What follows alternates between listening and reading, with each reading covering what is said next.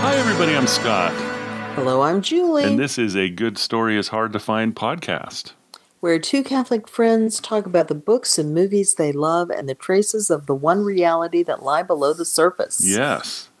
I don't know. Is this is this uh, a pro Airbnb book or an anti Airbnb book? I feel like that's the major theme, isn't it? I, yeah, in the 1950s, sh- Margaret Kennedy was so prescient. Do not go to a hotel. Oh, that's right. Yeah, you Well, got some people did okay at the hotel. Yeah, and and I You're love right. I, I love that they name their houses still. I mean, Mm-hmm. yeah, it's good stuff. But it, we're talking about the Feast by Margaret Kennedy, a book that I had not even heard of until you brought it up, and which I loved. I adored this book. Oh, I'm so glad. hmm I heard about it on Goodreads where Jeff Miller, the Curt Jester, had read it. Ooh, Jeff I Miller. Yes. Yeah, so I picked it up from him, and he'd heard about it from maybe Amy Welborn. So it was making its way through the Catholic circles, I guess. Very cool. And uh, it's funny because it's fairly popular, and it's a book, I think it was published in 1950 and kind of popular at the time, but then completely forgotten. And I don't know how it got found again because I didn't read the foreword, so that uh, may have said all that stuff. But if you get this book, do not read the foreword until afterward. It doesn't specifically give away some stuff, but it gives away enough other things that you know you just need to experience this fresh. Yeah, my Kindle version had no forward. Oh, okay. But uh, when I was poking around at some reviews after I was finished it, and um, a, a couple of them mentioned a forward that or an introduction written by um, Yeah. I can't remember the name, but they said it was very worthwhile. Kathleen Rentzenbrink. Yeah, maybe. that's it. That's the one that's been mentioned. And I meant to read it, but I forgot. Yeah, you know. So I need to. And, you know, next time I'm in the bookstore, I'll see if I can find a hard copy, and I'll just read the introduction. Yeah. Secretly read the introduction. Well, and I think I listened to the audio of it. hmm. I feel like I did. Now I can't remember, of course, but well, and if not, it was from the library because I bought the book. My book club read it this last a couple weeks for a couple weeks ago because I had given it to Hannah, and Hannah had picked it for our next book club sets of books. And um, then I knew I, we had already scheduled it for us, so I've had lots of conversation about it. Oh, very good. Mhm. Yeah, and there's a lot to discuss. Oh my gosh! Yeah, yeah. So, what- have to how would you describe it? Yeah. Okay, yeah. So the description is it's uh, essentially a mystery. Okay, so this is the non-spoiler thing. So it's a mystery, and it's uh, basically starts off with a couple of priests talking, and one of them says he's got to write a eulogy for these seven people who died when a cliff collapsed, and it crushed a hotel that was in the cove beneath the cliff. And then he says, and afterwards, all the survivors came to my house and just started pouring their stories out. So I'm going to tell you what they told me. And then the book moves back in time a week ahead of this cliff collapse, where we see everybody gathering at the hotel. They're all coming to stay for whatever reason. We see the people who own and run the hotel getting ready. And that's, it's kind of feels like, um, you know, one of those Agatha Christie mysteries where everybody's in a house for Christmas or something and then there's a murder. So this is that same kind of thing with the introduction. And as you go through the book and learn who everybody is, you know, of course, it's a big cast of characters though. You said you counted 28 or something yeah, like was that. It, there was I don't know significant characters, maybe 25. Mm-hmm. Um, yeah, ma- many. there's a lot to keep track of. Well, and there's, I would say, of all those characters, at least 10 are very important and maybe more. hmm Well, probably, now that I think about it, 14, 15, 16 of them. Yeah. Yeah. Uh-huh. So that's a lot to keep track of. And so what happens, though, is as I was going through it the first time, I was so curious about who was going to die because the mystery is really not that people are going to die, it's which seven is it going to be. hmm And when you're doing it, I, you know, everybody's gathering and there were some children on a train who were going to be there. And that's when I went, What? Children can't be there. and I was horrified by this idea. And that's when I realized I was invested fairly early on. Yeah. Yeah. As you go through, there are plenty of people who you'd be happy to see die in a hotel collapsing with a clip on top of it. but the Mhm. characters develop and change in such a way that then sometimes you're like, oh no, wait, I don't want this person to die. Yeah. They're becoming better. I, They're I agree, and I, I feel like that's a, a difference. And, and you've read more Agatha Christie than me, Mm-hmm. but the the way these characters grow and change in your mind is not very Agatha Christie like. In No. but it, the the whole idea of a, a bunch of people together, uh, you know, there's no inspector or anything like that. Nobody's trying to solve a murder, but Right. this I, this feel of a whole bunch of people coming together, like an ensemble cast, um, coming together in a single space and interacting, um, while you as the reader are like, who's going to make it? Mm-hmm. You know. Yeah, or or the the opposite, who's not going to make it? you know. Well, yeah. And I was really worried about, of course, both things when I'm busy spending my whole time figuring out who's going to die. And by the end, you're fairly sure of some of the people, but there's still iffy things the whole way to the very collapse of the cliff. It's really suspenseful. Yeah, I agree. I agree.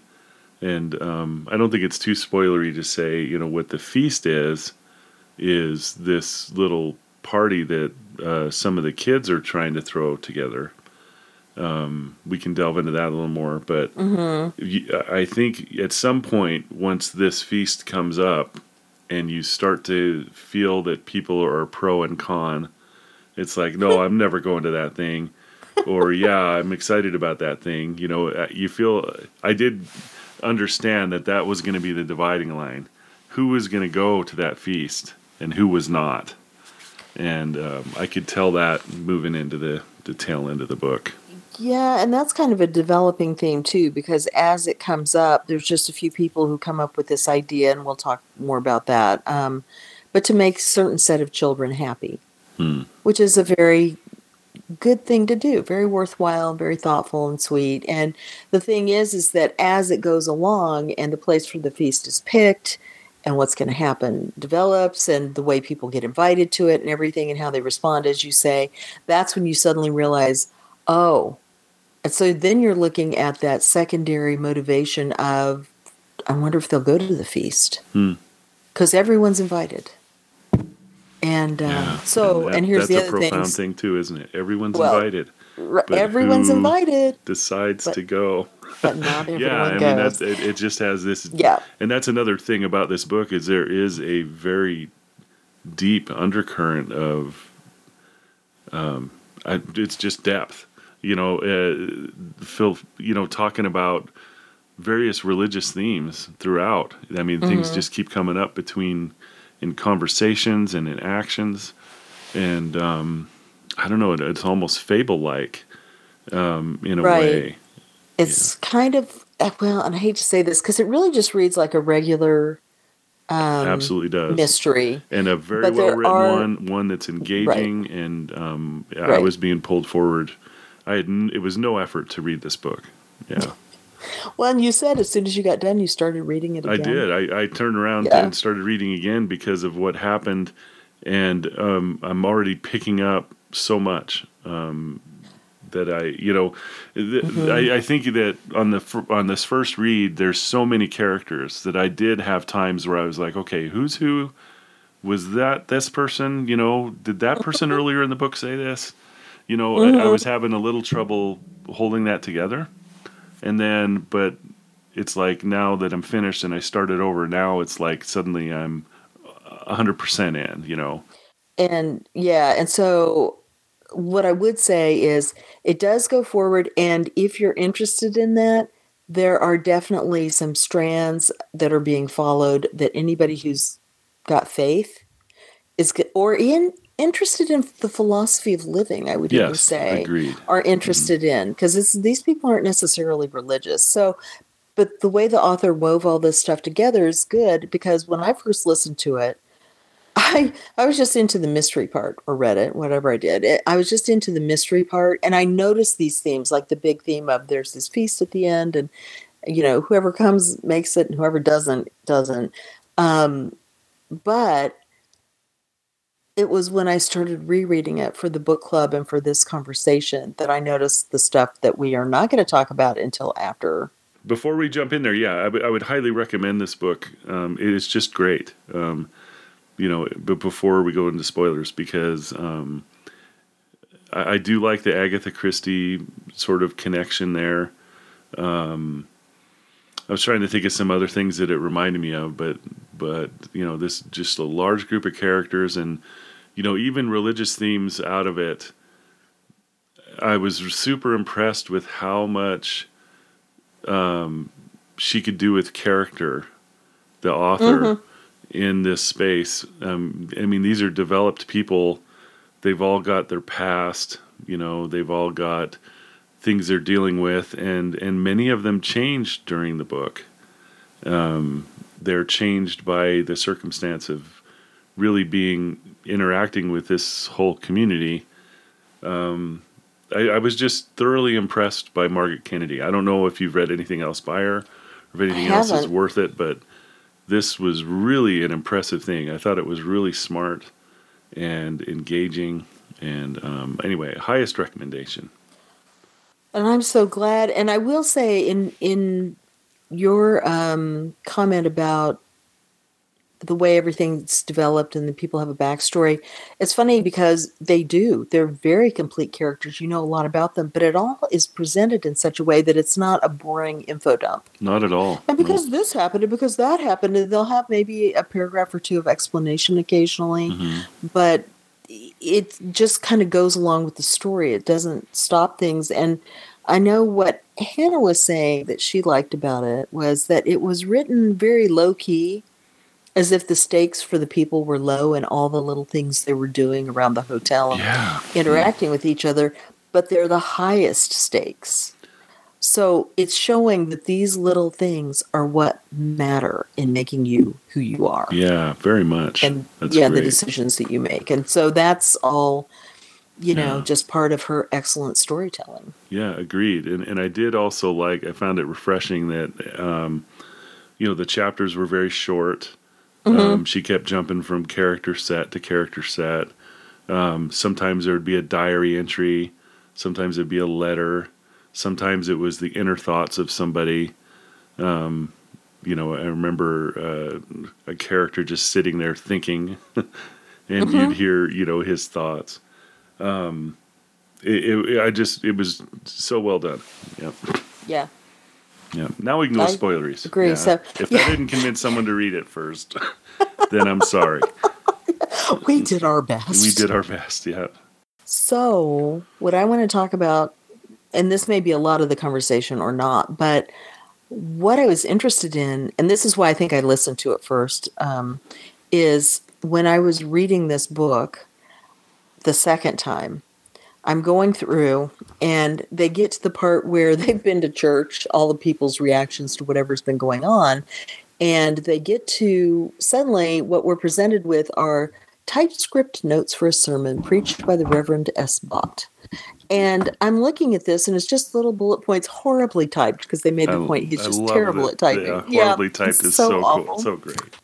but I'm looking at it and I hadn't really thought about what anybody else was saying as things were going on because it was about this person squirming in church, this person thinking, no, no, I want to be good, so I'll do this.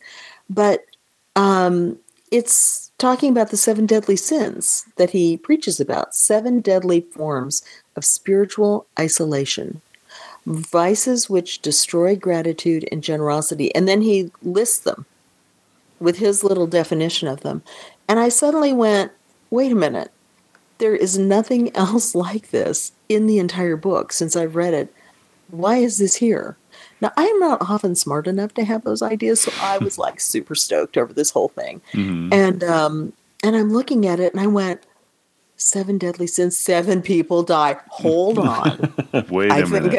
I'm, I think I'm getting smart here. Mhm. Now later, I'm reading different people's reviews and uh, the a little bit of the forward notes and everything. I'm like, oh, I'm not the only one to discover this. Everybody knew it, but but it was a real moment of real clarity for me because then I made a list of the seven sins and started as I was reading. I started thinking about who was it that fit these descriptions, and then halfway through doing that, I suddenly went, hold on, each of these sins has a virtue that Ooh, I corresponds didn't go with. that far. Yeah. Okay, well, so then we can talk about all this stuff. But I suddenly went, is there are there seven people who are the opposite example? They're trying to practice the virtues that fight this sin.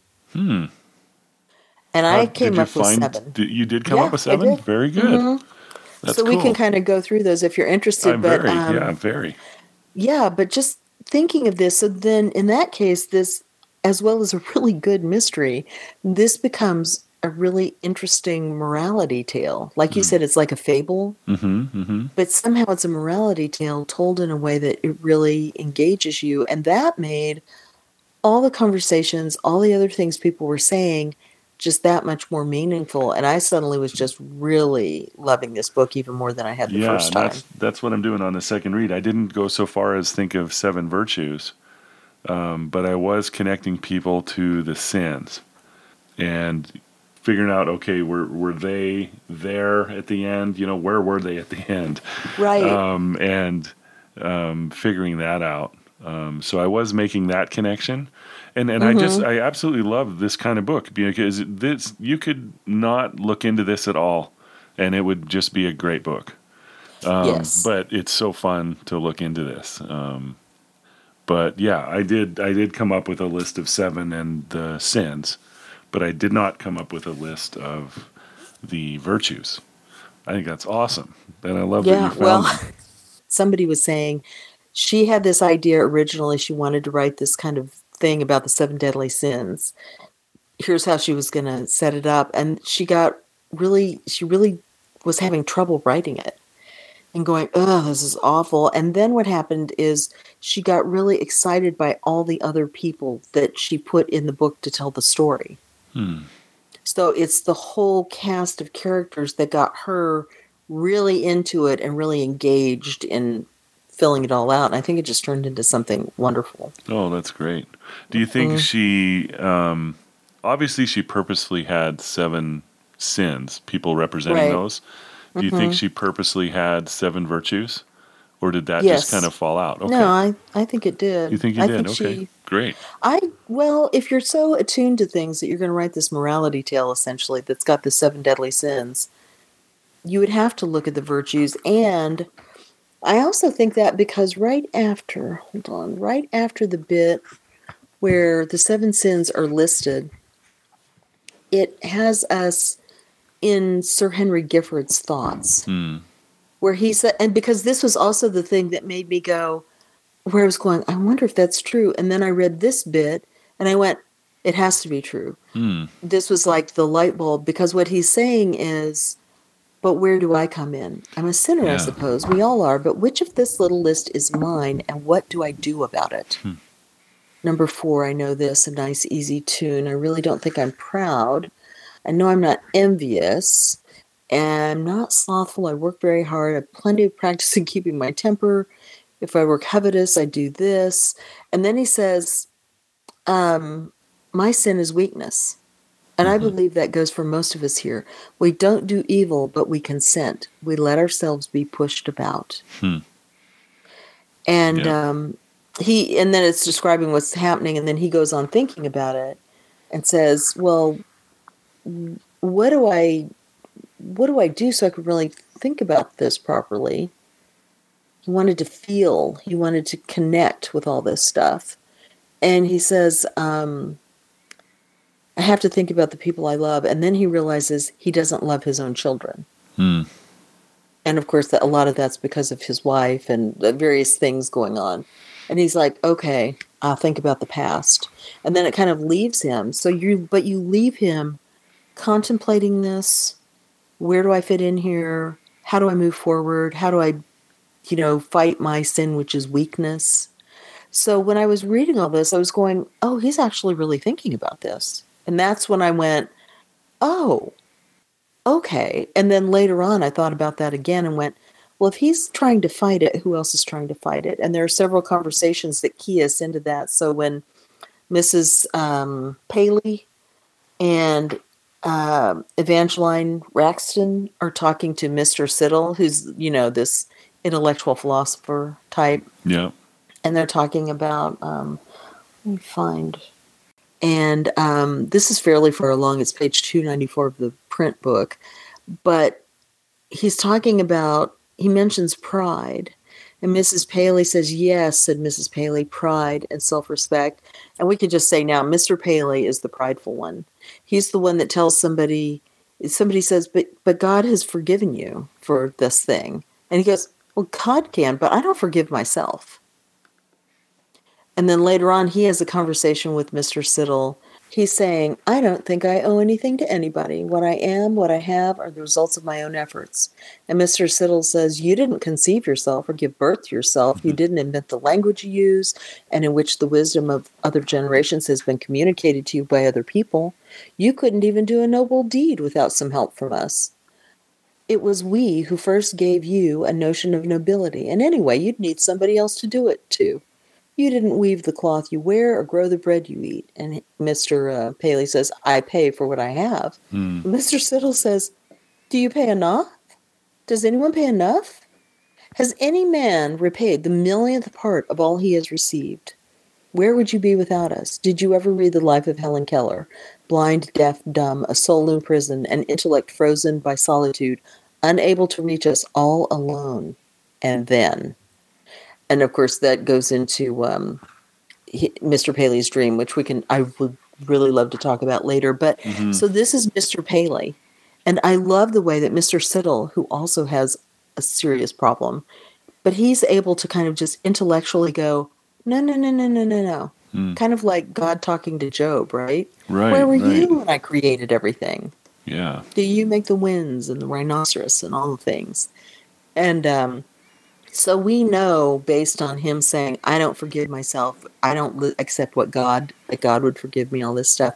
So Mrs. Paley is struggling with living with this person because they had a child who died, and I believe that kind of froze everything in the relationship. Yeah. And she's fighting out of it now. And so she's talking, and she says, Yes, said Mrs. Paley, pride and self respect. And Mr. Siddle says, And self respect. As you say, Mrs. Paley, they are often confused. This is hmm. because they give rise to a certain extent to the same kind of conduct. Proud people and self respecting people prefer to sail under their own steam, paddle their own canoes, and boil their own kettles of fish. They do not demand help or sympathy, but the motive, he emphasized the word by patting her knee, the motive is different. Self respect regards independence as a social and moral duty. We must not fling our burdens onto the shoulders of other people. We must not inflict on them the story of our woes. But self respect is not antagonized by sympathy or offers of help. It may be it may feel obliged to refuse them, but it can be touched by the offer and respect the generosity which makes the offer. And so then they talk about how humiliating it is for a proud man to be offered help because that's an insult. Mm. And then Evangeline Wraxton says, I want to know about patience. Can somebody be too patient? So then he talks about what's the true nature of patience. He goes, You're thinking of submission, but patience is the capacity to endure all that is necessary to attaining a desired end. Mm. The hmm. patient man is master of his fate. So, um, she is struggling, of course, with her her not husband, her father, yeah. who is the embodiment of wrath. He's just awful. Oh, cool. Oh boy. Yeah. So so far, I'm I'm lined up with you on who's what. yeah. Yeah. So part yeah. of Mr. Paley's thing is yeah he won't he won't confront his grief. It's like he won't right. let anybody in to help him with that. He can't. He's not going to say it to anybody. You know. Um, mm-hmm. So yeah, he just can't, and then that that really shuts down the whole marriage. So the virtue that's associated with pride is humility. Okay. or as they say in here, kind of like a self respect. Well, the way he describes self respect is the de- kind of the definition of humility in a sense of humility means not that you're lying down like a doormat, but that you know who you are. You know what God has done for you. You know your virtues and your vices. You're willing to accept them and kind of move forward trying to work with God to make things better. Does that sound like a good definition? Yeah, for sure it does. Yeah. Yeah. So she is coming to that through this book. We see her developing that. Yes. She says, I can't be frozen. I've got to move forward. So she starts helping these other people who she sees Yeah, as she actually victims. she goes and gets Evangeline right. from her room and says, "Come down to the beach." You know. yeah. Yeah. Let's just get out of here. Let's yeah, just she, hang I mean, out. she acted on it just immediately once she realized it. right. You know, one of those moments we sometimes have. Yes. uh, and I loved it. And then she started to change at that point. Mm-hmm. Yeah, it's fantastic. and as that crowd grew bigger, as people kind of wander across them sitting up on the cliff or whatever, when they where they'd spend the night up there looking at the stars, and um, people would kind of wander across them and then kind of be attracted back again. And she wasn't seeking any of them out, but they would seek her out for advice. Mhm. And um, so it formed a different little community of people who were able to kind of become more themselves Mhm. see more of what path they were supposed to follow, get their thoughts clear. yeah, And so after as you would read or as I would read things like this with these kind of conversations, I felt more confirmed in the idea that there are per- people who are the virtuous people also, yeah. So or that's are really cool. developing virtue. Yeah. I loved it. So, so Mr. Paley and Mrs. Paley are two opposites there. Mm-hmm. Was the same true like with Mr. Siddle and his wife? Well, see, I felt like so Mr. Siddle is sloth or acedia, Mm-hmm. right? I don't know if I'm saying that right, but anyway, Right. he yeah he he can't even be bothered to open the mail, which would have saved everybody's lives. I loved at the end when he's trying to climb up the cliff. he can't make it. It was like Yeah, he had put himself in a state where he couldn't even make it. yeah. and, he was um, so weak he couldn't yeah. do it, and he knew he needed to, because that's really cool too. What this urge that people are a few people are feeling. Mm-hmm. Um, so, but so I would say so. The opposite of that, I had to look all these things up, but Uh-huh. the opposite of that is diligence. Okay. You apply yourself to things, you get them done, you don't put them off, especially the things you want to do the least. Um, I'm diligent about a lot of things that I enjoy doing, but it's the things that I don't want, the phone calls I don't I want to make, all these things. Yeah. I hear you. So yeah, every day I pray for the grace of diligence. And Mm. my mom heard me saying that to somebody one like maybe Rose or somebody one day, and she goes, "You're so you do everything." And I'm, I'm like, "Not the stuff I don't like. I'll put that off for days and days." You know, um, Jerry, the son Jerry, yeah. who nobody likes, but he's the one who he'll go clean the furnace out. He'll go do these things because the family needs it. He doesn't want to do it, but he does it. And as a result, what happens? His mother doesn't like him. He's earning the money that the family's living off, helping the family live off of it. They just want to use him. They want him to stay there and not go anywhere else or be be the doctor or whatever so that her favorite younger son can have the privileges that he earns for them. Yeah. That's And he's still doing rough. all this. yeah. Don't you think I he's do. a good yeah, one? that that fits. Yeah, Jerry was the driver for a lot of the things that happened. Um, so yeah, I really like this connection. This is this is great. yeah, and so he's kind of interested in Evangeline from the beginning, mostly because he can't stand her at the beginning. Yeah, because she was so weird at the beginning, and right. and she changed Poor over the book as well. Yeah. Mhm. Once once he got her alone, it was like she was acting normally. Um, mostly. well, took her a yeah, minute. and took her a minute, but it, but yeah, but she was under this wrath of Canon Yeah. Wraxton, right? this insane um, He's just a bully. nervous tension she had suffered. Yeah. Who, yeah, so he was Colonel Wraxton was wrath, Yes. and the opposite of wrath is meekness and patience and self control, right? hmm Uh, but meekness kind of encount- embodies those other two things a lot. But and again, this is the thing where you have to know that meekness is um, it's like humility in a, a lot of ways. Jesus was meek, but nobody ran all over him. Right. Um, you know, blessed are the meek. Yes. So, but she has been Sorry, so. I laugh because I, I can never hear that line without uh, thinking of Life of Brian. anyway, go ahead. And also, blessed are the cheesemakers. Let's not forget them. Anybody involved in the production of dairy products. Not that I've seen it too many times or anything. Oh, joy. Oh, that's nice. They really have a hell of a time, don't they? The meekness. oh Oh, too fun. Um, so, so who's meek? Evangeline Evangeline. Okay. by the end of the book. Yeah. So she is kind of pairing this in in the families, Mhm. even though it wasn't Mr. and Mrs. Siddle, it was Mr. Siddle and his son, Yeah. the son that didn't look like him. How interesting.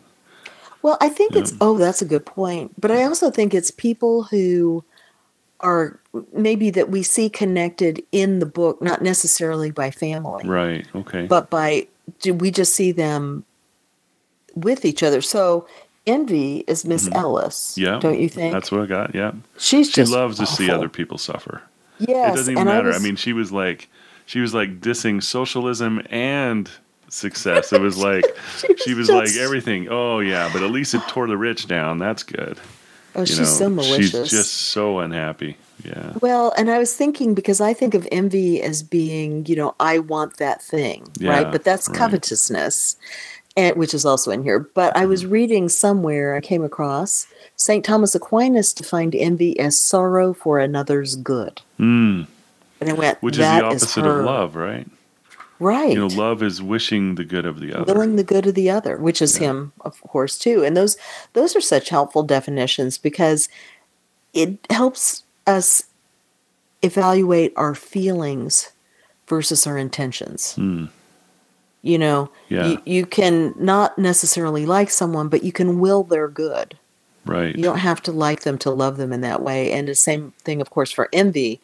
You you don't have to hate someone to feel sorrow for their good. You're just like, why don't I have that thing? Mm, or you know Yeah. why is this happening to them and you know that's good for them Ugh, yeah. you know Yeah.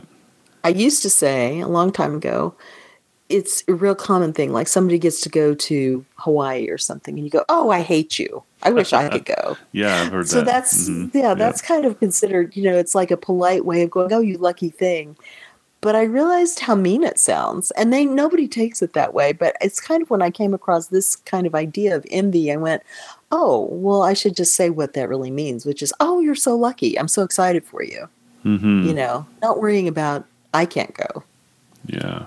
Um, Very good. So what's the opposite? do you think nancy bell Sure. Yeah. because the opposite is charity or Mhm. kindness and, And, charity as you're saying that. Yeah. the old definition of love Mm-hmm. And the thing I like about her is she winds up being the impetus, I think, for another person becoming virtuous. So uh, one of the sins is lechery. And of course, that's Anna. I can't remember her name. Starts with the L. Yeah. She's the writer. Yeah. hmm She's the. She's oh, kind of like a. she's Um, like a vampire. one of the reviews men. called her a cougar.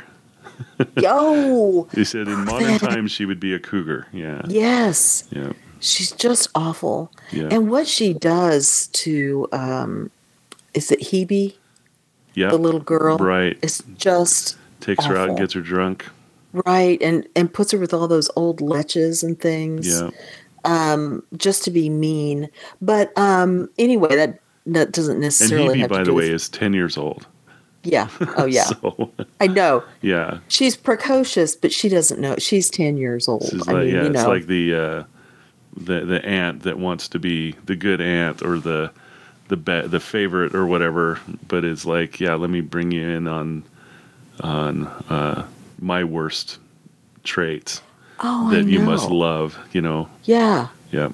yeah. Yeah. So the opposite of that is chastity. hmm um, which goes along with things like fasting, abstinence. It's you know withholding something for um, well, for one thing, chastity, of course, goes opposite lechery. You're not running around having sex with every person who looks at you twice Right. or doing it for the wrong reason. Um, and so for that, we have uh, first Bruce, who's her driver, but also her lover, who she's uh, and her protege, who's becoming a writer. Um, eventually, because of his admiration for Nancy Bell, and actually that makes him confess his true life to her. Mm. It also makes him change. Yeah, and I did. Um, that was quite a thing, you know. I'm, when Nancy Bell was just doing chores and Bruce showed up and she she knew what was going on. That whole discussion, um, you know, where he asked her if she was jealous. You know, Yeah. it was like, dude, what are you doing? And but it, it's just it was just like stab. You know, it was a stab. Um, But he he was like, well, I'm I'm a I'm a writer. I'm experiencing things. You know, that's what I did. This, you know, you're you're old fashioned. I should be, you know, you should be happy that I'm out experiencing. So I have some things to write about. You know, and that's straight from Anna. You know, And she, Nancy Bell, says, "Oh, and look at what you're experiencing." yeah. No, thanks. She I don't she need says, that. now you're experiencing that uh, I don't want to be with you anymore. That's your experience, buddy. Yeah, write Yeah. that in a book. Yeah, which was great. I, I was like, way to go, Nancy Bell. Yeah, well done. Yeah, because Mm-hmm. and because at first Nancy Bell's just telling it like she sees it because she's being pushed around. hmm Everybody, he's pushing her to "I'm okay," this and that, and Anna's be senses a rival, Mm. and Nancy Bell's like, "Yeah, I could be." No. Uh huh. So you're saying then that Bruce sort of evolves then into chastity. Yes, because he Mm-hmm. leaves. He's driving a bus. He's not writing. Yeah. He's just earning a solid living. So he's withholding from those things that gave him all that pleasure, like that. And he's being chaste in his life. Mm. And he's hoping, he's not even saying, I wish I could get together with you, Nancy Bell. I'm going to earn you. He's saying, Thank you for what you've taught me. Yeah. Very and good. Nancy Bell's Mhm. like, if he does come back, because she's seen this change in him, she's like, I did like him a lot. Hmm. See, she held the line. And this is that kindness, the charity which wills the good of the other, even if it's not what you want at the moment. For yeah, yourself. that's a good thing to remember too, because yeah, charity doesn't mean being nice all the time. I mean, it means sometimes doing a hard thing for the for the good. Yeah. Right. Mm-hmm. And that's the thing. Um, I just can't remember. I was talking to, might have been Rose or Tom or anyway, somebody around the house, and we were talking about things like this. I was saying, yeah, I always want people to be happy. Hmm. And I was like, but most people hear me say that and they think it means I just want to give them everything they want. And that's not what I want. What I want is for them to, oh, I don't know. I want them to have the things that make them better people, or, and that makes me sound like a self improving person. I mean, Thanksgiving was yesterday. That was our feast, right? Yeah. I was cooking and doing all this stuff because I wanted everybody to have a great dinner. So that's the giving part. But the other part is it's why I go through the pain of making my mother do her exercises every day. Yeah. She doesn't like it, and I don't like it. And it kind of puts a bit of an edge on our relationship because she thinks of me like the exercise cops. But what it does is mean she can live in this house. She's got the strength to go up and down the stairs into our little sunken living room. She can go out and have dinner with somebody because she's got she can walk. So this is the charity that I right. practice on her And the alternative is not doing those things. yeah, I don't I do mean, those things, yeah. and she winds up in a wheelchair in six months or a year. Right. Yeah. and maybe back in the hospital because she's not strong enough to get over like a bad cough or whatever. Right, right. Yeah, very good. Wow, I'm loving this. So I think I think that the last one we have is greed, right? Mrs. Cove, Uh, we have two. We have gluttony. gluttony. Oh yes, we didn't do that one. Lady Gifford is who I have. Yeah, show brother. Yeah. Well, cream. It must be the best cream. And it was interesting- Cream is all I could take. Yeah, and so that was interesting. I don't I don't know that um, I don't remember seeing that Lady Gifford was like a large person.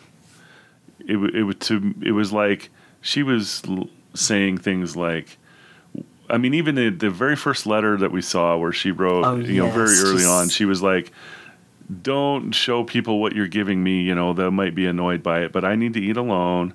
And I have this special thing. These are the Uh-huh. things I don't want any of these other things. You know, and the other things are like powdered milk, you know, things that people wouldn't You couldn't really be ideal anyway.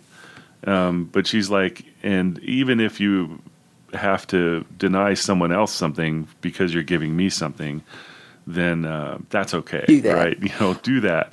Right. And in fact, um, the uh, Mrs. Siddle was actually doing that. She was saving the cream for Mm-hmm. her, and then um, was it Jerry who came in and she gave the rest of it to Jerry, or was it? Her other son, Duff? Duff. Duff. Yeah, That's it. So Duff came in and she gave it all to Duff. So, um, yeah, Well, and there's something to think about here too. If we think about, I can't remember. I didn't make specific notes, so if I get some little details wrong, somebody please you make a comment or let me know. But the thing is, is that the medievals looked at the sin of gluttony and they saw it going in a lot of different directions. One is the way we think of it, which is just eat as much as you possibly can all the time, or consume as much as you can all the time, right? yeah, But the other way they'd look at it is being very, very, very particular about what you eat mm, because you're putting so much emphasis on the food. I see. Yeah, Um, and so that's one of the things she was doing. And the other thing is, is did you understand the significance of, or you can take a pill, um, and it makes you thin all the time? Did, when that when Hebe brought that up, no, I and didn't. Mrs. Gifford looked really scared and gave her a look, and Hebe Oh. looked really scared. And later, Sir Henry's going, "What is it?" What it was is she took a pill that had a tapeworm in it, Mm, like tapeworm egg. So she was so thin while eating all that stuff because she had a tapeworm, deliberately had a tapeworm. So when they oh were in gosh. America, um, and Hebe then is telling Sir Henry later she had gotten really fat. She was eating all the time. And she heard that, like American movie stars and things, would get doctors to give them tapeworm pills. So that would make them very thin Wow. and they could eat whatever they wanted. Mhm. And one of the other things to remember about in the setting of this book, England, for many years after World War II, didn't have enough food. They're having to use ration coupons. So when she's demanding the cream and the powdered milk, powdered milk would have been at a premium. Mm. Not everyone could get powdered milk. So all these things she's asking for are things that would have been really hard to get. So that's why people were saving their coupons so they could Mm. get enough sugar. yeah. So yeah. she's demanding the best of what is available and being real persnickety about how it's going to be eaten and given to her and being a glutton because she's got a tapeworm so she can look thin and act sick all the time. Yeah. Uh, that, yeah. Wow. yeah, I didn't catch the tapeworm thing. Um, Yeah, But I definitely caught, you know, they, they talked Yeah. often about rations. In Yeah. fact, there was a time where the, you know, the kids were able to get some candy, but it was rationed pretty heavily. Yeah. And, uh, yeah, people yeah. are in line for it. Right. So she's in her letter, which is actually the first chapter of the book. Mm-hmm. So this is Lady Gifford to the owner of the hotel. Um, she says, um, I will just jot down now A, what my doctor says I may eat, and B, what I may not eat.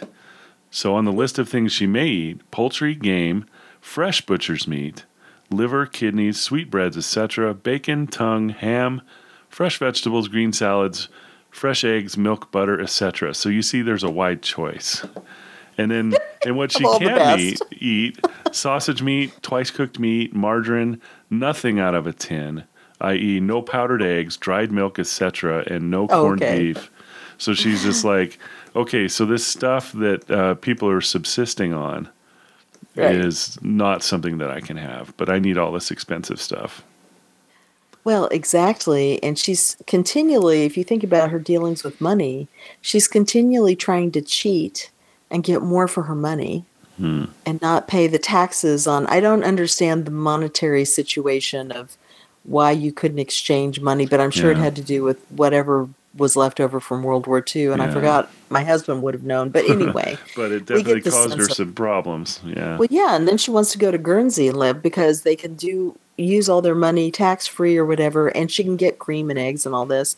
So yeah, so powdered milk that was the thing she didn't want Yeah. because it's powdered, as you said, powdered Well, milk she is not wants she very wants good. the fresh eggs and the milk and butter. Yeah, of- as do we all. Right. And we're living in the land of plenty. So, hmm of course, the opposite of gluttony is temperance. Mm. And um, my pick for that was Sir Henry. Ah, okay. Yeah, and He's that's interesting. having- So now here we are. I mean, yeah, how are they connected? You know, I don't know. Do they interact that much? Well, they're married. Oh, Sir Henry Gifford. Sir Henry Gifford. Okay, I'm sorry. I thought it was, you were to see. This is the problem I was having in the book. But yeah, so that they are married. So they are opposites. They're all okay. called five names, like in an Indian movie. Yes. Yeah. And Or- Sir no, I'm Henry sorry, was like- yeah, that's excellent. Like So in a Sir- Russian book. That's what I meant. Yeah. so Sir Henry was the one who was contemplating himself after that sermon. hmm Yeah, And perfect. saying he'd been weak and realizing he didn't love his children. And that's why throughout the book, he's trying to pay more attention to the kids. And he's going, I got to keep an eye on Hebe. Mm, She is not reacting to adults. She doesn't have the proper respect for her mother that she should have. And, um, you know, and some are adopted, and but that doesn't seem to make a difference.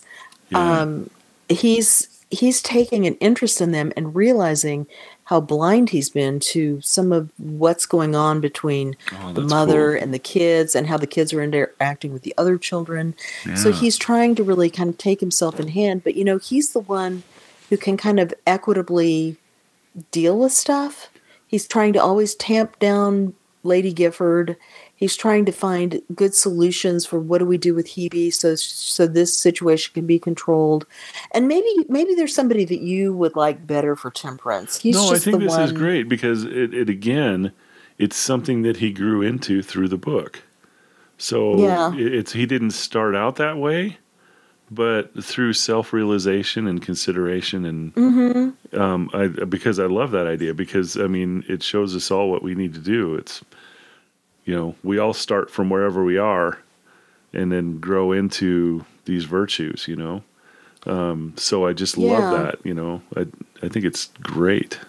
Well, in this book, I was thinking, you know, I've gotten the habit this last year of reading fiction whenever I can find enough to keep going for a year without repeating for Lectio Divina, just for like 15, 20 minutes in the Mm. afternoon or evening. And this book would be very good for that, I Yeah, it think. I think I'm going to Mhm. add it to that rotation that I've got Yeah, it's great. because it's a great story hmm so that you want to read it. Yeah, But it's also got this stuff that makes you stop and think about your own life. yeah, Um, yeah. I Yeah, so agree. the- and Sir yeah. Henry, just that that that chapter where he's just considering, you know, am I this? Am I that? And, you know, he's going through all the sins that were just in that sermon and mhm. comparing himself to all seven of them. That was that was great. You know, that's like a examen. Well, yeah, and Mhm. also it points out that you may not have one of these big sins. It may not be the dominant thing in your life. Let's put it this way: we've all got some things. hmm Um, some some of these seven, I I'm oh okay good. I don't have this, but some of them I'm like I have a tendency toward these. I have to fight it, right? So you try to cultivate these virtues, and the thing that um, Sir Henry thinking about it shows is my sin is weakness. Well, of course, one of the virtues, one of the great virtues that um, is very key is fortitude. Then there's patience, you know, and he's Yeah. patiently trying to stand up to Lady Gifford the rest of the book. And those aren't really connected specifically with these sins, but there's some of they may be the some of the cardinal sin, or cardinal virtues, um, the hinge ones that Mhm. other virtues come from. Right. So um, he spells out for us here's what we have to do. I mean, look at Evangeline, too. Think how she was not exactly giving in to temptation, but the fact that she was so frustrated and, you know, her brain had been definitely turned by her father and having to cope with him, that she would sit and powder glass into a little box in her bedroom. Like, I'll never use it, but I've heard that if you give people powdered glass and it kills them, they can't discover it. So just knowing that she could do that Mm. gave her what the escape valve that she needed just to get through life. So she had to have help from somebody else, Jerry, and Mrs. Paley in order to be able to become a different person. She's the one who we see really clearly. Here's the depths you can be driven to and let yourself give into if you don't have any help or you're not trying. And she was trying because she wasn't using the powdered glass, but she needed help to become virtuous, Yeah. to put her on the path of virtue. hmm um, and I realize I got off topic on that. No, I love it. Yeah. the whole book this- is yeah, full of just- stuff like this. Right. It just uh, inspires discussion. That's great. Well, because think of Mr. Siddle. He intellectually knows all this stuff that helps other people when he's talking about patience and self respect and all this. But as they point out, he could easily argue the other side. He doesn't care. Mm. He's not passionate about anything, he's not invested in anything. Yeah. And that's the problem. hmm So, and then the last one, of course, is covetousness or avarice. hmm And that is Mrs. Cove. Mrs. Cove. Oh, ugh. Yeah. Oh my gosh. Yeah. The worst one in the whole thing. She's rough. Oh, Oh my gosh, that that scene where she was gonna cut her kid's hair or something. Oh my shave gosh. Oh, Oh, that killed me. I was like, this is Well- not happening. Oh man. Yeah. I know because I was worried about what are you going to do? The fact that it gave them the courage to lock the door against you. Yeah. What's going to happen? And when it was only going to be cutting her hair off or shaving her head, I was like, okay. And then went, not now, not now. And I went, oh my gosh, she's done this before. Oh. Yeah. Not when we're with people because they were homeschooled, maybe. hmm Um. Anyway, so it's the thing where you're just like, Yeah. And I think it was it was her embarrassment um amongst the other people in the hotel that made her not do that. was it? I don't know. That's what I was Or thinking. was it that they locked her out of the room? well, they locked her out of the room, but eventually they let her back in, remember? Yeah. And then she didn't follow through, but it was like I didn't think she cared what anybody thought, as long as they didn't know she wished they were all dead. I was trying to find ways to put them in. I mean, she wasn't specifically putting them in harm's way, hmm but she was letting she let them go out, and then there was an air raid, and she didn't even try to find them. Yeah. She just heard that they were um, announced dead, and she went off to register it at City Hall. Yeah, and then let She him even- let him go out to that place where they got in trouble um, Yeah. in the water. and wa- saw them through the telescope. Or they saw her through binoculars, her face. Yeah, she I realized can't remember, what was was, gonna happen. That was yeah. it. The Paleys, Right, I think it was Paley. Mrs. Paley. Yeah, And Jerry? No, and Jerry she was could with see the expression on her face of just Yeah. contempt, and Yeah. she was like, "Yeah, here's here's what she looks like when she thinks nobody's watching." well, Yeah. but it was kind of this weird combination of her kind of just being frozen for a minute, hmm and you're thinking, "No, don't do it, don't do it. Save them. Say something. Tell someone." And then she kind of just changes the look on her face and just walks away. Yeah, incredible. So you can't tell if she loves them or not, but she never acts like it once. She makes them get all the candy and give it to them. hmm the little coves. This her three little children, daughters, and um, they are, of course, generosity, which is the opposite of Yeah, of there you go. covetousness. Yeah, If you're covetous, the key is start giving alms and give them big. hmm That's how. That's the corrective for that. So right, right. yeah, and so they are so pure. Yeah, and they were is- they were giving when they had nothing to give. Yes. Yep. Well, and they didn't understand that you could give when you had nothing to give in return. They learned that from the Giffords who say, Oh, here, have some of this candy. This is easy for us. That, oh, we can't. We have nothing to give you. So their mother has raised them strictly. This is a tit for tat kind of thing. Hmm. And, um, and they're never given anything hardly. And it says, um, they're talking, this is on the train, and uh, one of the Blanche tells her sister, they have feasts. oh, breathed Beatrix. Both sisters fell into a reverie, sucking sweets and staring at those wonderful Giffords. The word feast had a magic magic significance for the little coves. They had never been at a feast, but they had read about such doings. They had a book called The Madcap of St. Monica's, in which dormitory feasts were held at midnight.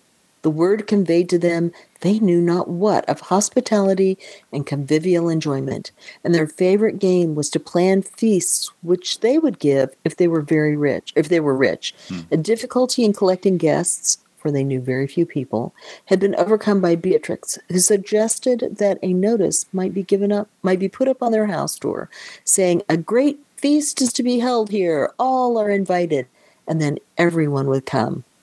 Their ignorance of the world was fantastic, for their mother could never afford to let them do anything or have anything that they wanted. But daydreams cost nothing, and in daydreams they lived, nourishing their starved imaginations upon any food they could find. These Giffords, these madcap children who had stepped straight out of a fairy tale, were a banquet. Awesome. And the, later on, they say everything they had learned, their mother had taught them nothing because she had never given them one scrap of love. Everything they had learned, they'd learned from books. Mm. And I love it because they were reading the classic books, right? The classic fairy tales and all the whatever other classic stories like the Feast of Saint Mon- at Saint Monica's or whatever. And they picked up all they were soaking it up from stories. Hmm. Here's the big truth these stories tell. Yeah. And what did it leave them with? They just wanted to give to others. That would be the fun part giving the feast, not getting the feast, giving it. Right. Yeah. That's cool because some of the details of the feast itself were like that. Uh-huh. They were they were consumed with making sure everyone was having a good time, you know. And um, Right. Yeah, I mean they were they were serving everybody. Um, and they didn't have enough resources. Of course, they had none. This is Nancy Bell says, let's give them a feast. Poor little things. I can get some lobsters. And, and then it starts to grow from there with other people going, oh, yeah, let's do mm-hmm. this and this. But the thing I really loved is the impetus that pushed it to 11 was Hebe getting involved because she's a she's a mover and a shaker even at 10 she Yeah. has ideas and then she makes them mm-hmm. happen and she's the one who goes oh we should all dress up it should be you mm-hmm. know one of those kind of parties let's dress up like edward lear's characters Yeah. and these people all do it Yeah, they do. Yeah, Hebe's the one who came up with the noble covenant of Spartans, which I loved. i forgot love that the rules. yes Yeah, they're so fun.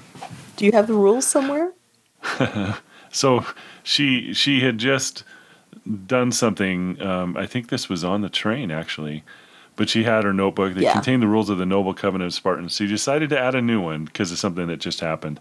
Although it could not become a law until the others had voted on it. After sucking her pencil for a while, she wrote, "Rule thirteen: When a Spartan has done a daring thing for the benefit of all Spartans." Even if he is not leader that week, everyone else must back him up. oh, I love it. It it just yeah, it just makes me happy. But she does have a place in here where she um, lists. There's like se- is there seven rules? Okay, here they are. Um, object spelled O B J I C T. to raise up a band of Spartans to rule England and eventually to rule the world. Motto: Everything nice is bad. Everything nasty is good. Number i got again, the essence of it and then the rules. Always obey the leader.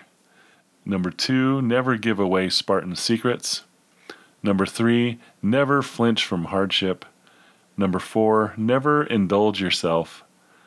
Number five, never eat your sweet ration. Number six, never kiss anybody.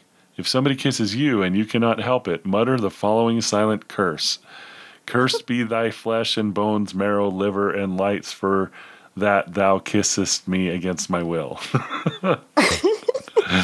then number seven, never praise except ironically. Number eight, if they make you utter non Spartan ideas, say not under your breath. Breath spelled B R E T H. Number nine, a new leader is elected every week. Everyone is to have their turn. Number 10, the leader may not order trials which leave a scar or bruise which non Spartans might notice. Number 11, not more than three trials in one week. Number 12, no new rules unless there's a meeting. Number 13, when a Spartan has done a daring thing for the, there's that one that she just wrote. right And then um, I like that she has she has tests for new Spartans too. yes it's like number one is fear. Do something that frightens you. Yeah. Number two is food. Eat something that makes you sick, like a chocolate eclair and sardine, and not be sick. Number uh, and then B, eat nothing for 24 hours. Number three, smell smell a bad smell for 10 minutes, like talk to Miss Rigby. Retching is not allowed. yeah. Sight. Look Oh, at the Mrs. anatomy Rigby. pictures. Uh, hearing. A squeaky slate pencil if you don't like it. Cold. Sleep one week on the floor without a blanket. Touch. Lie still and let yourself be tickled. Pain. Little finger pinched. Nine. Especially brave deed to be chosen by the leader. Really uh-huh. dangerous. Uh-huh. anyway, that's yeah. So that's Where they wind up. Well, you know Ten-year-old what Hebe. Well, that's it. And you know, this probably should have occurred to me before, but while you were reading that, I was thinking about these children. So the Gifford children have been extremely pampered. They've lived in America when the hardships were in England because their mother did, wanted to get away during the war. They they're not stinted anything to eat or they've got nice clothes. They have the sweets that you know they're sharing. Oh, we have lots. Go ahead, you know, they're sharing Yeah, with yeah. the coves. So they've come up with a morality to counter that, which is Spartanism. Hmm. I mean, if that's what you would call it, and it's their own version. It's imperfect, but they're they know they need something more, right? They need this mm-hmm. challenge, right? Well, then you have the coves who've never been given anything, and now neither kid, ne- none of these kids have really been given true love. It sounds like Yeah. Mrs. Gifford, it's convenient to say she loves them, and Mrs. Cove has never even bothered. But so the little coves, though, have grown up with nothing. And so their big dream is this feast, which they can give to people. So they both have kind of the opposite spirituality they've developed kind of to balance out the deficits of their lives, Mhm. which are opposite to each other. Right. Do you, do you see what I mean? Because the Spartan yeah. stuff shouldn't have been very hard for the Coves. I mean, they were. It was because some of those. I don't want to smell Mrs. Rigby. Yeah, that's for sure. Um, but it's that kind of thing of they can willingly take it on, and and Hebe's like perfectly willing to go. I know how to plan a party. Let's do it. Yeah. Yeah. This, the little kids wanted the Coves want to join the Giffords, and they admire them so much. Oh, we'll do these hardships. We're not going to like it, but we're used to hardship. Hmm. You know. Yeah. That's cool. Wow. This book is but rich. they've come Yeah. together and the feast is what it is because of that Fantastic. Yeah, this this book is going to become a favorite. I think. Yeah, yeah. just- I mean, we we've talked. It's just about an hour, and um, there's still so much more in there. oh my gosh You wanted to talk about that dream you mentioned. Would you like to do that? i want to talk about the dream and i also we have to talk about the compulsion that gets mrs siddle up the cliff Okay. Yes. do we have time Yeah. Let her rip. okay so the dream oh my gosh this dream. So mr i read the part where um, mr siddle is talking to mr paley about er- all these things that you have that you're not responsible for. And then um, he talks about helen keller who had nothing until somebody from outside the community worked and worked and worked and worked and worked to get her to understand communication. And mr paley goes pale freaks out and runs away and then later he and he's saying something like how did he know or whatever and i'm just thinking we're all going how did he know what So he says, This is my dream. It is always the same. I have been asleep. I wake up in absolute solitude. I am suspended in a vacancy which is neither dark nor light. I cannot even see darkness. There is not even darkness for me to see. There is nothing, nothing except myself. The fact that I am is the only fact. There is no other. But not at first, not at the beginning of my dream. There is something else then. I am smoking a cigar. I can see it, feel it, and smell it. I can see the spark of light at the end. It is infinitely precious because it is the last thing left that is not myself. When it is gone, there will be nothing. So I smoke it very slowly. I do not dare to not smoke it because it might go out and then I should not see the spark anymore. But, however slowly I smoke it, the time comes, the time comes when it is finished. The stub burns my fingers, and I drop it, though I have been resolving never to do so. to allow the burn, since a burn, pain, from that which is not myself, would be better than absolute solitude. But I drop it. The small spark falls like a shooting star and it's gone. After that, there is nothing forever and ever. Nothing I am. Nothing I am. Forever I am nothing. Impossible to say that this should ever happen to a, what shall I say, to an intelligence? Cogito ergo sum. But I do not think in my dream. That which is not myself I perceive through my senses. If I should survive my sensors, senses, what then? Of what then should I think?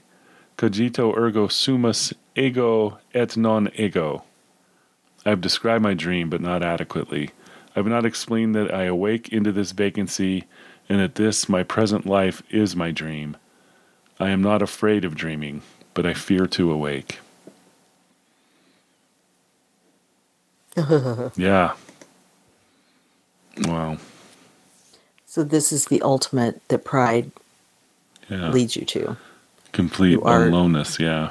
Oh, yes. hmm And then when he says, and when I wake up, it's my dream. So Yeah. he means he's moving through life like this. Right. yeah. Alone. Mm-hmm. Yeah. That's that's powerful. Yeah. And he, I mean, I just think of him crushed under that cliff Mm-hmm. in that house. And that dream is so accurate sounding. Yeah. you know um, and so it's just so awful to think of somebody this is your destination you've carved it out for yourself Yeah. Smoking that cigar slowly, yeah but it's the last you got to smoke feel. it anyway. Yeah. yeah You can't stop. Uh, yeah. I mean, it's so meaningful. Yeah, It's like time moving mm-hmm and doing nothing but just sitting there, letting time move. Yeah. yeah Unable It's to, just- to act and there's unable to interact. mm-hmm Mm-hmm. yeah Yeah, So- that's, that's st- stunning stuff. You know, and that last chapter, by the way, is um, that was so well done. I mean, you spend the whole book waiting for it, and it did not let you down. I mean, it, it Yeah, is so well written. oh my gosh It's just like um, uh, she she just nailed it. it. It was just so powerful. well and every so often um, because we know what's going to happen she just kind of emphasizes it a little by saying you know it's funny there aren't any gulls nesting this year like yeah. there usually Oh, I are loved those details. Yeah. Oh, it's so Yeah. odd. Look, there's just Right. there's these big cracks, and it looks like they've gotten a lot bigger. Yeah. You know, it Yeah, just the the yeah. animals seem to sense something's wrong, and then the night of, you know, there was mice everywhere on the And on a deck or somewhere. It's like Snakes were leaving, were getting yeah. out of town. yeah, they're like this isn't good, and we know it. yeah, Yeah. Um, and Yeah. the thing about yeah, and like you say, it does not let you down because honestly, we've already talked about the fact that Mr. Siddle can't make it up the path, and Lady Mhm. Siddle's going because I just need to make it around. I think just I got to get higher. yeah, I got to get higher because he's found and read the letter finally. yeah, right. Yeah, because Mhm. Mr. Paley had the letter. I guess that's was saying this letter um, yeah, at some point. But Mr. Siddle then read it, and he was like, "Oh Yeah. crap! I know what's going to happen." So he's trying to get out. He's trying to get up, but he's just not strong enough to do it. Yeah, And um, you're just at that point, you know, he's not great, but he seemed to me to be the least bad of all these people. Hmm. Um, and I was like, "Come on, man, you, you can make it. Yeah, Maybe that you'll change so after this. You sure. can do it." yeah. Um, And again, another and- change throughout the book. You know, he's he's on the path. I mean, you feel like left it you feel like too he's on the path. Yeah, Yeah, he Yeah. could, but he left it too late. And this is so, oh my gosh, all the stuff about the feast, and it's like this is all us. Are we going to make it when the when the master uh, sends out the invitations to the wedding, Mhm. and all these people go, "I'm sorry, I'm busy. I'm doing this. I'm doing that. I'm doing this some other time." And he goes, "Okay, go out and gather everybody up." And of course, this is a parable of Jesus's that I'm mistelling, I'm sure, horribly, Mm. but gather everybody up, bring them in, and they okay all the poor everybody it's fine and then he comes across this guy who's like not even dressed for a wedding and he's like what's up with you? And he goes, oh well, I just just didn't yeah, didn't do it. And he's like, out, throw him out. yeah. and there's wailing and gnashing of teeth. Yeah. But that's Mr. Siddle. He's almost there, but he didn't do enough. Yeah. A few weeks ago, we had um, the parable of the with the seven virgins in the wedding feast. Mm-hmm. So it's keep keep your oil full. you Yeah. know what I mean? Yeah. And the and the ones the ones that discovered that they needed to get oil went and left to go get oil, but it was they missed the feast by doing so. Well, yeah, because they said, give us some of your oil. And the maidens who had oil said, well, no, because then we'll run out. And that's almost like Mrs. Siddle going, come on, come on, I'll help you. Mhm. Yeah. Or I'll wait with you. And then Daff comes down the, da- Duff comes down the cliff to get the wine. And she's, well, where's Jerry? And he goes, why should Jerry come? Jerry always has to do everything. And I love that, just to backtrack for a second, I love that Mrs. Paley's one little bit of advice struck to his heart Hmm. When she says, "You guys, what, say something nice to him about being engaged. Yeah. You always just say mean things. What has he done to make you be mean?" And he goes, "Well, no, we're not mean. We're just." Wait a minute, we are mean. He'd been raised that way. It took somebody to kind of slap him out of it. yeah. And he yeah. went, Yeah, I'll go get the wine. I'll do this stuff. Yeah. But so, yeah, so the other thing I wanted to talk about was Mrs. Siddle, who was down at the hotel. She was so mad because she didn't want Jerry to marry Evangeline. She Hmm. didn't want him to go to South Africa. And she was really mad because she's like, fine, I'm going to go to bed. I don't feel good because maybe she collapsed from the stress or something. And but Evangeline's cooking better meals than she ever made. So that's really infuriating her. hmm So everybody's gone, and I'm like, oh my gosh, there's eight people there. What, what's going on? Who's who's going to make it? Who isn't? And so the suspense is held to the end, and then it says um, she was doing stuff hanging around the kitchen, and she kept thinking, well, Jerry's going to come back for this wine. I see they forgot the basket of wine, and it didn't matter what she was doing. It was like that basket of wine kept coming back to the forefront of her mind. Yeah. Right. And I think you and I have ha- experienced that, right? This Yeah. is the Holy Spirit. Right. You have to pay attention to this thing. This thing is important, even though you Mhm. don't know why. And so it says, um, listlessly, she began to stack dishes in the sink and to make efforts to tidy the kitchen. But this conviction that nothing signified so grew upon her that she could almost have thrown the whole dishes out after the broken ones. Only the basket on the dresser nagged at her with the positive insistence of an urgent task. It stood out among all these lifeless things as though it had been illuminated or making some loud noise. It implored her, it commanded her to go and climb the hill. Hmm. And so at last she lifted it up again, feeling its weight. And then she says, Well, maybe she didn't have to go all the way. Jerry would come, somebody come down the cliff, you know. And this is when she sees the cat running away, all these various things. She's seeing the signs. She's not putting them together, of course, because nobody knows about this cliff that's going to collapse. And, um, but it's that way that's described is it nagged at her. It's Mm. so insistent. It was almost talking to her. And that's that Yes, yeah. thing that Jeremiah talks about, right? Right. It's right. like a fire in my bones Mhm. until I just go ahead and say the stuff. Tell you just go ahead and say the stuff. I love it. yeah, that is so awesome. Yeah, but That's you're right. I mean, life, it's it's just beautiful. It's just yeah, it's yeah, it compelled. You know, just hmm um, you know, it's your decision to do it. So maybe compelled isn't the right word, but it's it's this insistence that you Mhm. need to act. And yeah, sometimes you feel that. You just got to do it, even if it makes no sense, like you said. You're Right. like, not sure why this is important, but it is. So when you can trust that and follow through, hmm um, it's amazing. And she knows why it's important in the end. She's up the cliff, but sh- sometimes you never know Yeah, why. right. You do the thing, you risk the embarrassment, you you know, whatever it is, Mhm. and but but now you can stop thinking about it. Now it's not pressing on your mind like that. right, right. Yeah, Yeah, it's beautiful. Yeah, that is. Yeah, it's like an allegory for the Holy Spirit. Well, it was the Mhm. Holy Spirit. I mean, literally. It was- you was know, say, yeah, yeah. yeah. I mean, that's how it goes. That's great. hmm What a beautiful book. My gosh. Um, yeah, this is this is going on the top shelf in the pool room. It's not even. Ooh. yeah, I mean, there's there's a few few items up there, but uh, this one's going. It's up there. You know, put it next to Lord of the Rings. Oh. yeah, or in this House of Brede. Yes, right. I think of it being kind of like that. It tells such Mm-hmm. a good, interesting story, but at the same time, there's everything else being woven into it. Yeah. Um, yeah, and and, Lord of so the Rings, good. of And course. it's not like it comes off as preachy or anything. It's just again, you could miss all of these details and just enjoy the story. This is um, this is a yeah, it's it's a brilliant book. It's just good. But you're saying you It's a- haven't read anything else by her. no, And no, and know the library hit only any has more this home book. runs. Yeah. The library on, only has this book of hers, and I there may be some others out there. I just, you know, haven't looked for them.